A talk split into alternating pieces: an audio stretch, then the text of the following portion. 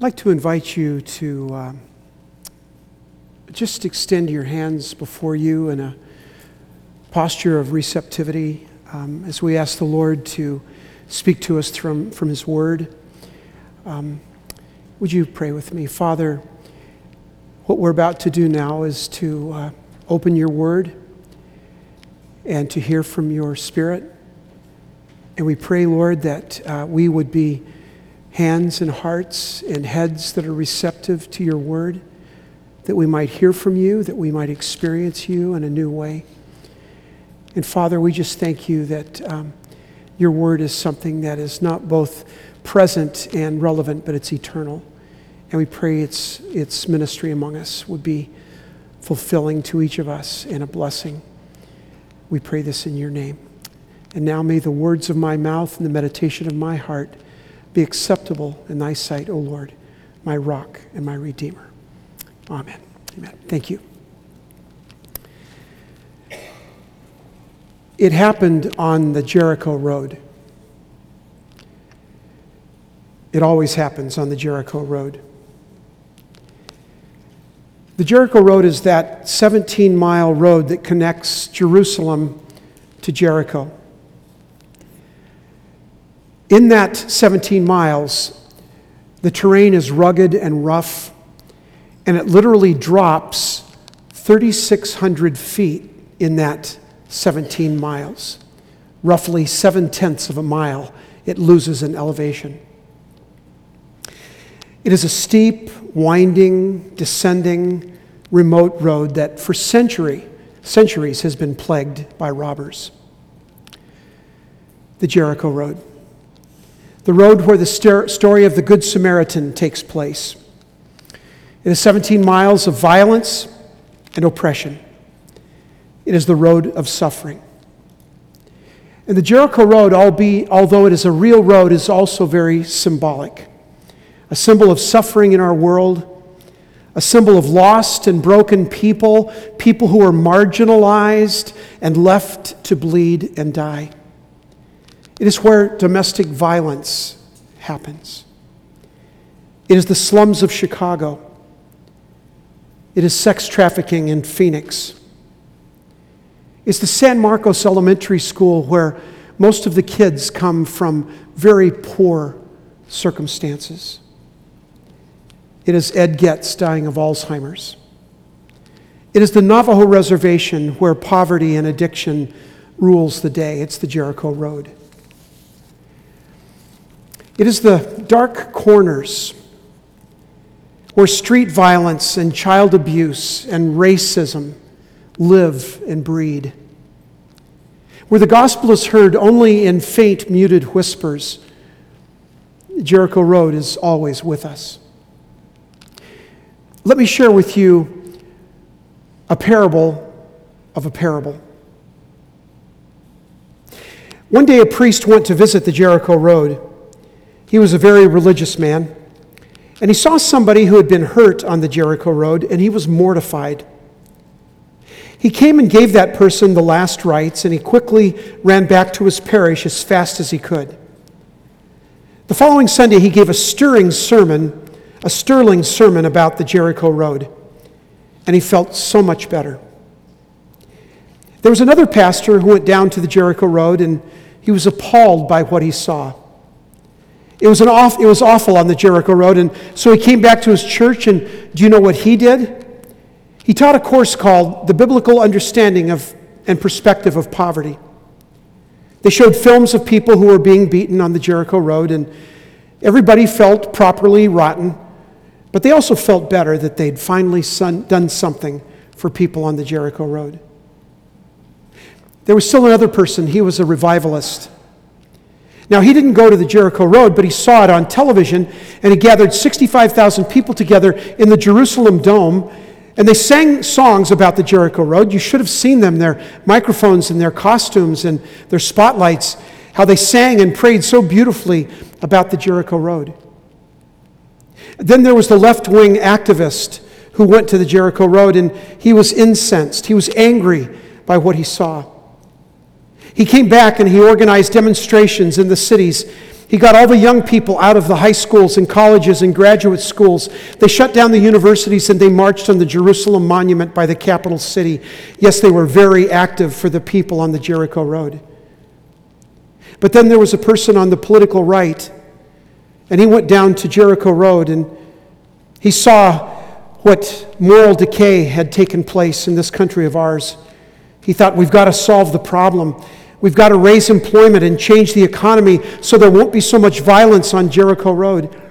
So, what did he do? He lessened taxes for the rich so the rich would have more money to make investments so there would be more jobs for the poor. And he increased the sales tax on the poor so all people could help pay for the costs of maintaining the Jericho Road. While the priest and the pastor and the revivalist and the left wing activists and the right wing moralist were all busy, the man on the Jericho Road died. The Jericho Road is always with us. It is a place where people are robbed, where they're robbed of their dignity, of their love, where they're robbed of their food and clothing, robbed of their value as human beings, robbed of the grace of the gospel of Jesus Christ. It is any place where there is suffering and oppression. Now, the story of the Good Samaritan is one of the great stories in all of Christendom. It's the story that more people know about than any other story in the Bible. When you do a poll of all people, they know this story more than all other stories, this one and the story of the prodigal son. But I'd like you, for you to listen carefully once again to this great story. I'll be reading it from Luke chapter 10, verses 25 to 37. And in this story, I pray that you would look for the Jericho Road and how you can respond to it. This is the Word of God for the people of God from Luke chapter 10, verses 25 to 37. One day, an expert in religious law stood up to test Jesus by asking him this question Teacher, what should I do to inherit eternal life? Jesus replied, What does the law of Moses say? How do you read it? The man answered, You must love the Lord your God with all your heart, all your soul, all your strength, and all your mind, and love your neighbor as yourself. Right, Jesus told him, Do this and you will live. The man wanted to justify his actions, so he asked Jesus, And who is my neighbor? By the way, whenever you ask Jesus a follow up question, be very careful okay, of what the answer is going to be. That's what he did. Who is my neighbor? Jesus replied with a story.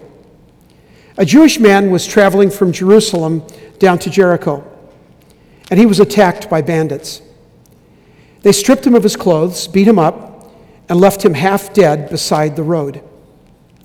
By chance, a priest came along, but when he saw the man lying there, he crossed to the other side of the road and passed him by. A temple assistant walked over and looked at him lying there, but he also passed by on the other side. Then a despised Samaritan, note the adjective before Samaritan, a despised Samaritan came along. And when he saw the man, he felt compassion for him. Going over to him, the Samaritan soothed his wounds with olive oil and wine and bandaged them.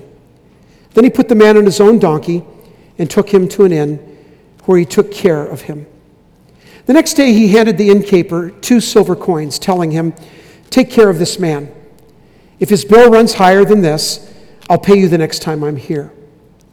Now, which of these three would you say was a neighbor to the man who was attacked by bandits? Jesus asked. The man replied, The one who showed him mercy. Then Jesus said, Yes, now go and do the same. During the series of messages, these four weeks on the move, we're talking about the gospel that starts at home and that goes out into our city, into our region, and then to the ends of the earth. As we look at all of this territory that God has said that we have the opportunity to claim for the kingdom, there we find the Jericho Road. It's a difficult road. It's dark and it's dangerous. It's desperate. but it's that road that we travel on to get to the ends of the earth, to speak the good news of Jesus. The text that we are using through this whole series comes from Acts chapter 1, verse 8, where we read these words You will be my witnesses in Jerusalem and in Judea and Samaria, and there you will find the Jericho Road, and to the ends of the earth. The gospel is not to be hoarded. The gospel is not to be kept to ourselves. The gospel is to be shared. God gave each and every one of us, those of us who are here this morning that are Christ followers, He has given you a job, a perspective. He has given you a mantle. He has given you a job to do, and that is to be emissaries, ambassadors for Jesus Christ in our world.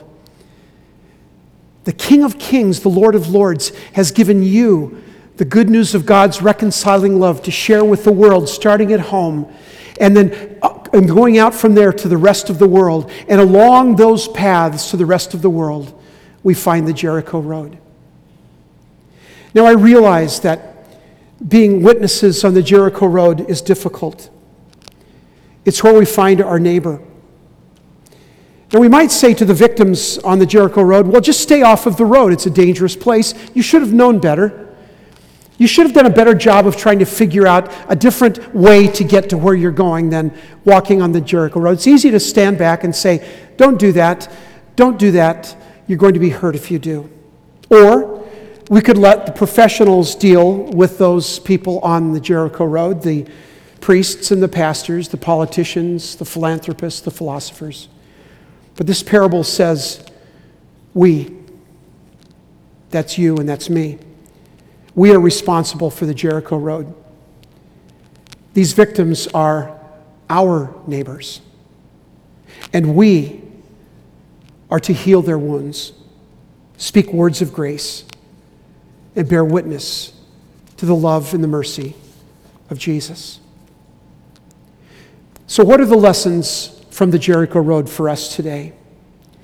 The first one is kind of um, difficult to hear. But it's at the very center of our text today, and it's this Jesus speaks to his followers about non involvement. Jesus speaks to his followers about non involvement. Well, Pastor, I'm just living my own life. I'm doing my own thing.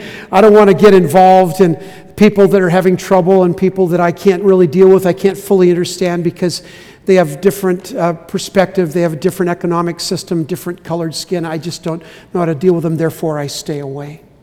I don't want to get involved on the Jericho Road. Maybe some of you remember the story of Kitty Genovese. Kitty was driving into New York City a few years ago, and she had a flat tire in a very poor part of the neighbor, a very poor neighborhood. And while she was trying to figure out how to change her tire, people passing by in cars, people passing by on the sidewalks, people in all of the apartments around her that could easily see what was going on. She was attacked. She was set upon by a group of uh, thugs, and she was beaten, she was robbed, and they did other things to her as well. Kitty Genovese. You ask the question why didn't somebody help? People were passing by. It took 20 full minutes for them to do to her what they did to her. No one said a word, no one did a thing. The politicians the next day had lots of things to say about it. Of course, they didn't do anything as well. Politicians said, Well, this brings up a question about what's going wrong with America. Why didn't anyone come to the aid of Kitty Genovese? People had become afraid to get involved, and their story became a symbol of kind of a new sickness that was sweeping across America, a new epidemic, a new disease, non involvement when I see other people being beaten in, up in life. Or maybe you remember the story about a Harvard Divinity School. This happened just a couple of years ago a professor was teaching a class, and the class was called Christians and Society. Now, this is Harvard Divinity School. These are the best and the brightest of young people that want to be pastors and priests and missionaries. These were the cream of the crop, and they were taking this class uh, on Christian and, Christians and Society, and they had a three hour exam, and the exam was entitled Being a Moral Christian in an Immoral Society, and this is how the test went. For the first 90 minutes, they stayed in the room and they did, took the test. Then the, the professor said they were going to take a break, have a 10 minute break, only 10 minute break. At the end of the 10 minute break, they had to come in and finish the test. If they did not come back in or if they were late, they would not be able to finish the test and they would fail. After 90 minutes, they went out to the courtyard where the professor had set up drinks and uh, cookies and snacks, and so they're out there enjoying. But then the real test took place because off to the side, there was a young man who had been beaten up and was bleeding and was hurting terribly, groaning and moaning. And the students looked at each other What should we do? Should we help him? Well, we can't help him because if we do, we'll miss the exam. If we miss the exam, we'll flunk our class, and we're Harvard students, and we can't do that. And after 10 minutes of eating cookies and drinking iced tea, they went back and they finished their test. Every one of them. The pr- professor flunked all of them because he had set that up. He had provided that man out there to be there. That was the test. That was the real test. Because the real tests are always seen on the Jericho Road. I don't know what this means for you, but mostly doing the hard thing is usually doing the right thing. Or to say it the other way, doing the hard thing is usually the right thing to do. Some people say, well, let the preachers tell them about Jesus, but our text says that we are to be witnesses. Yes, even to those on the Jericho Road. Well, let the government programs deal with poverty. Let sex trafficking and school children, homeless, let all of those people being taken care of by other people. We send missionaries, so let the missionaries do that. We squawk about all the uh, illegal immigrants, and then we let the kids that of those immigrants not learn how to read. There's a Navajo orphanage that has kids that have no place to go. Let someone else do it. So we look at the parable. The first man is a priest. Literally, it means he was a Pharisee, which means he was highly trained, educated, and he was wealthy. And this man was coming from Jerusalem to Jericho. He was coming down from Jerusalem to Jericho, that 3,600 foot drop in 17 miles. Very rugged terrain, very difficult road. It, the road was known as the Road of Blood. That's how many times there were robberies and people beaten and killed on that road, the road of blood. But this priest somehow needed to get from Jerusalem to Jericho, so he finished his services on the Sabbath. He probably had a, uh, had a great ministry. He probably preached to a large crowd. It was probably exciting and wonderful. He had good ministry. He felt like he had a good word to share. Everything was going well. But now he had to go to Jericho to probably visit on some sick people and do some ministry there. He was very busy. He was very engaged in ministry. And when he saw this man on the other side of the Jericho road, he simply had to step aside. We say, well, why did he have to step aside? Well, his religion informed him that he needed to step aside because his religion said that if you're a Jewish man and you're a priest, you're not allowed to touch dead things. And the man looked like he could be dead, and you're not allowed to touch broken and wounded things either. And so his religion informed him that I'm too busy, I'm too important, and I certainly can't be bothered with this man who is dying or dead. And so he stepped aside to the other side of the road. But then there was a second man, a temple assistant, the Bible says. That means he was a Levite, he was from the tribe of Levi. And the Levites, for generations, had been the keepers of the temple.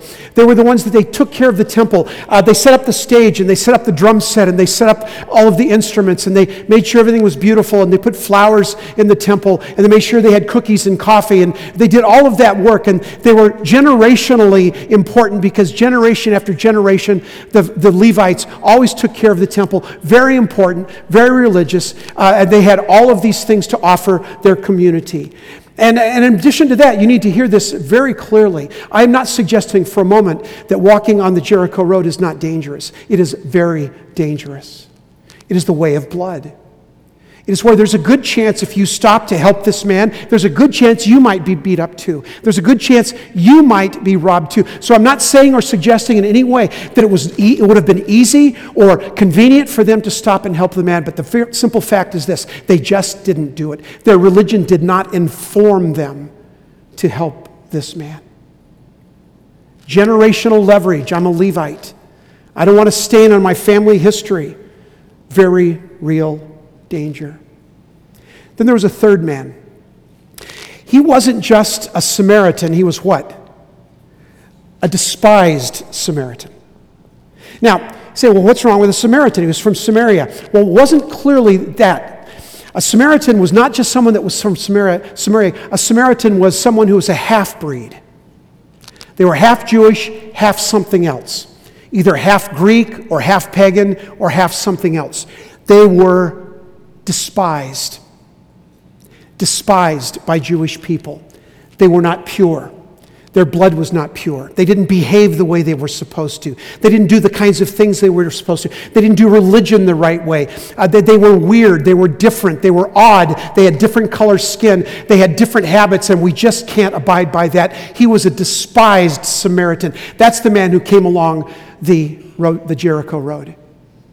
Now, when he came upon this man, who was this man that was there on the side of the road? We only know one thing about him, and it's what? He was a Jewish man. The very people that hated this Samaritan was represented in that man that was wounded and bruised and almost dead. Someone who has never received grace from any Jewish person ever in his life was now expected to give grace to a Jewish person. How is it possible that someone who's never experienced grace in their life, and we can be so easily critical of people in our world that have been underprivileged and say, well, yeah, they just should have stayed off the Jericho road. It's just so easy to say they just should have done this or should have done that. How is it that a man who has never received grace had grace and compassion to give to someone else, especially to his tormentors? But that's exactly what he did. Now, we don't know anything about this man except what the Bible says that he was filled with compassion. He was filled with compassion for this man whose whole race hated him. He took his own money, he took his own olive oil and wine and rags and wrapped the wound, put him on his donkey, took him to an inn, paid the innkeeper after he took him. He did all of this himself because the Bible says he had compassion on the man.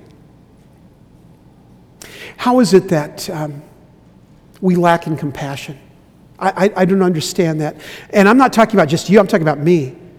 I look at myself sometimes and I think to myself, how on earth is it possible that I don't have compassion for that person? I have all these righteous indignation stuff going on inside of me, all of these things saying, well, they should have done this, they should have gotten a job, they should have done that, they should have done something else. And yet, I have become that despised Samaritan that is supposed to give compassion to them. Jesus has given me so much compassion, so much love that it can't even be measured.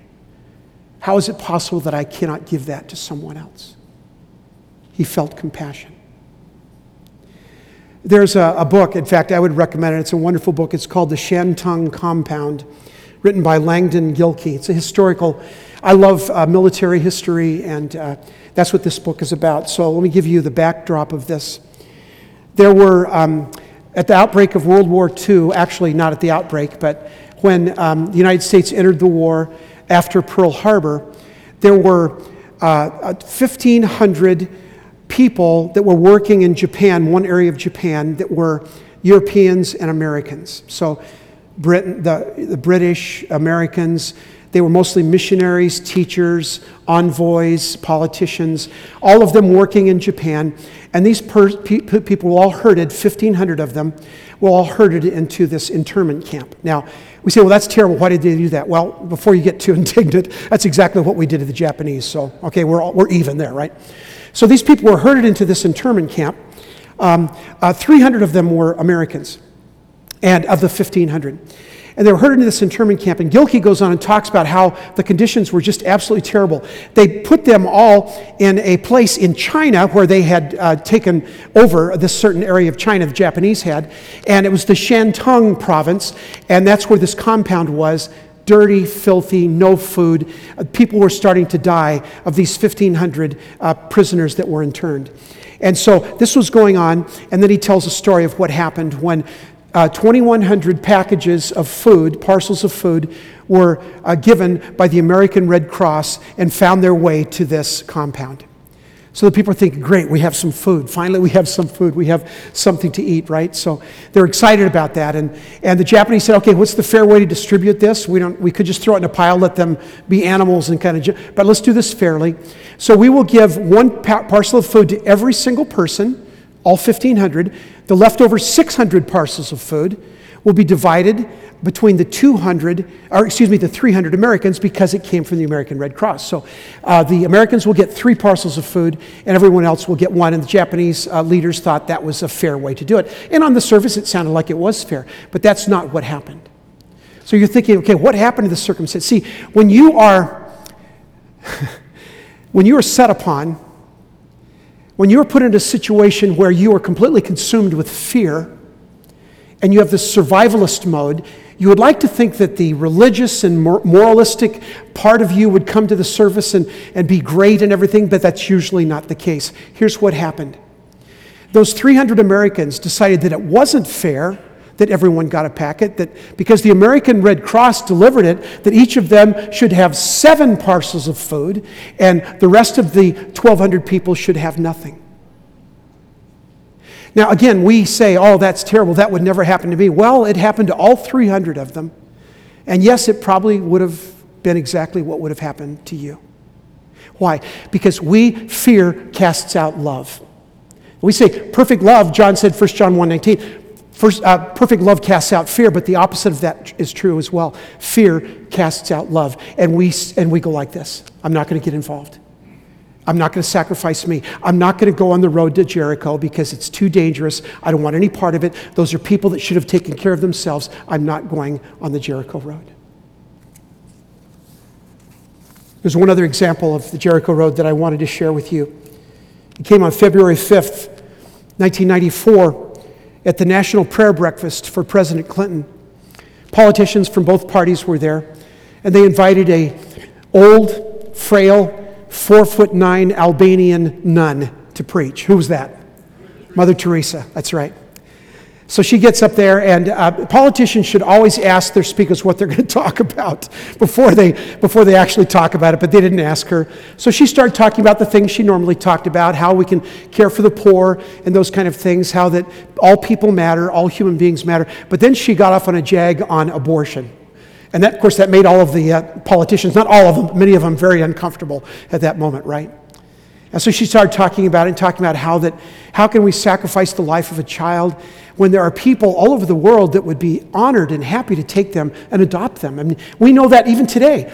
There are people ready, willing, and able to, be, to adopt, and, and they can't adopt without paying an extraordinary amount of money or going to West Africa or someplace like that. But uh, she was talking about how that, that abortion is wrong, that this is not God's plan, and that these are human beings, and these are God's children. And then she was getting very passionate, and towards the end of her talk, she said this If you're thinking about having an abortion, if you're thinking about giving up a child, give that child to me, she said.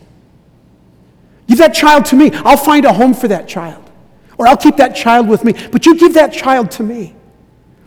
You see, when we are Christ followers, we get our hands dirty. And we say, Give that child to me. And we say, No, you have a parcel of food. And we say, These are the things that we do. Because when we come across people on the Jericho Road, they're people that are much, usually less than us. At least society thinks so. The lesson on the Jericho Road we must, we must know who our neighbor is. There's one last um, lesson on the Jericho Road. And um, it's kind of different because I want to kind of turn this a little bit uh, as we close the message today. And it's this On the Jericho Road, we find that Jesus is the Good Samaritan. Let me explain that. Uh, there's an old hymn that uh, those of us that grew up in church uh, are familiar with. Uh, how many of you have ever heard of the hymn, 150 years old, Make Me a Blessing? Okay, out on the highways and byways of life, many are weary and sad, right? Okay, that's uh, a wonderful hymn we used to sing in church a lot. Let me tell you some of the words of this great hymn. Out on the highways and byways of life, many are weary and sad. What the hymn writer was writing about, even though he didn't know it, know it he was writing about the Jericho Road. He was writing about all those people who are limping and broken and bloodied all of those people who are different and unusual and strange and other, all of those people who are not considered by society to be okay, all of them, many are weary and sad.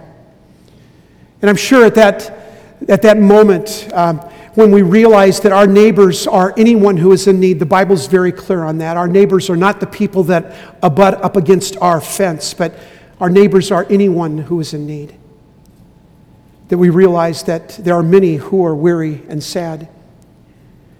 And then the, hymnist, the hymn writer goes on give as was given to you in your need. Love as the Master loved you. Be to the helpless a helper indeed. Unto your mission be true. Unto your mission be true. Let me read that again. Give as was given to you in your need. Love as the Master loved you. Be to the helpless a helper indeed.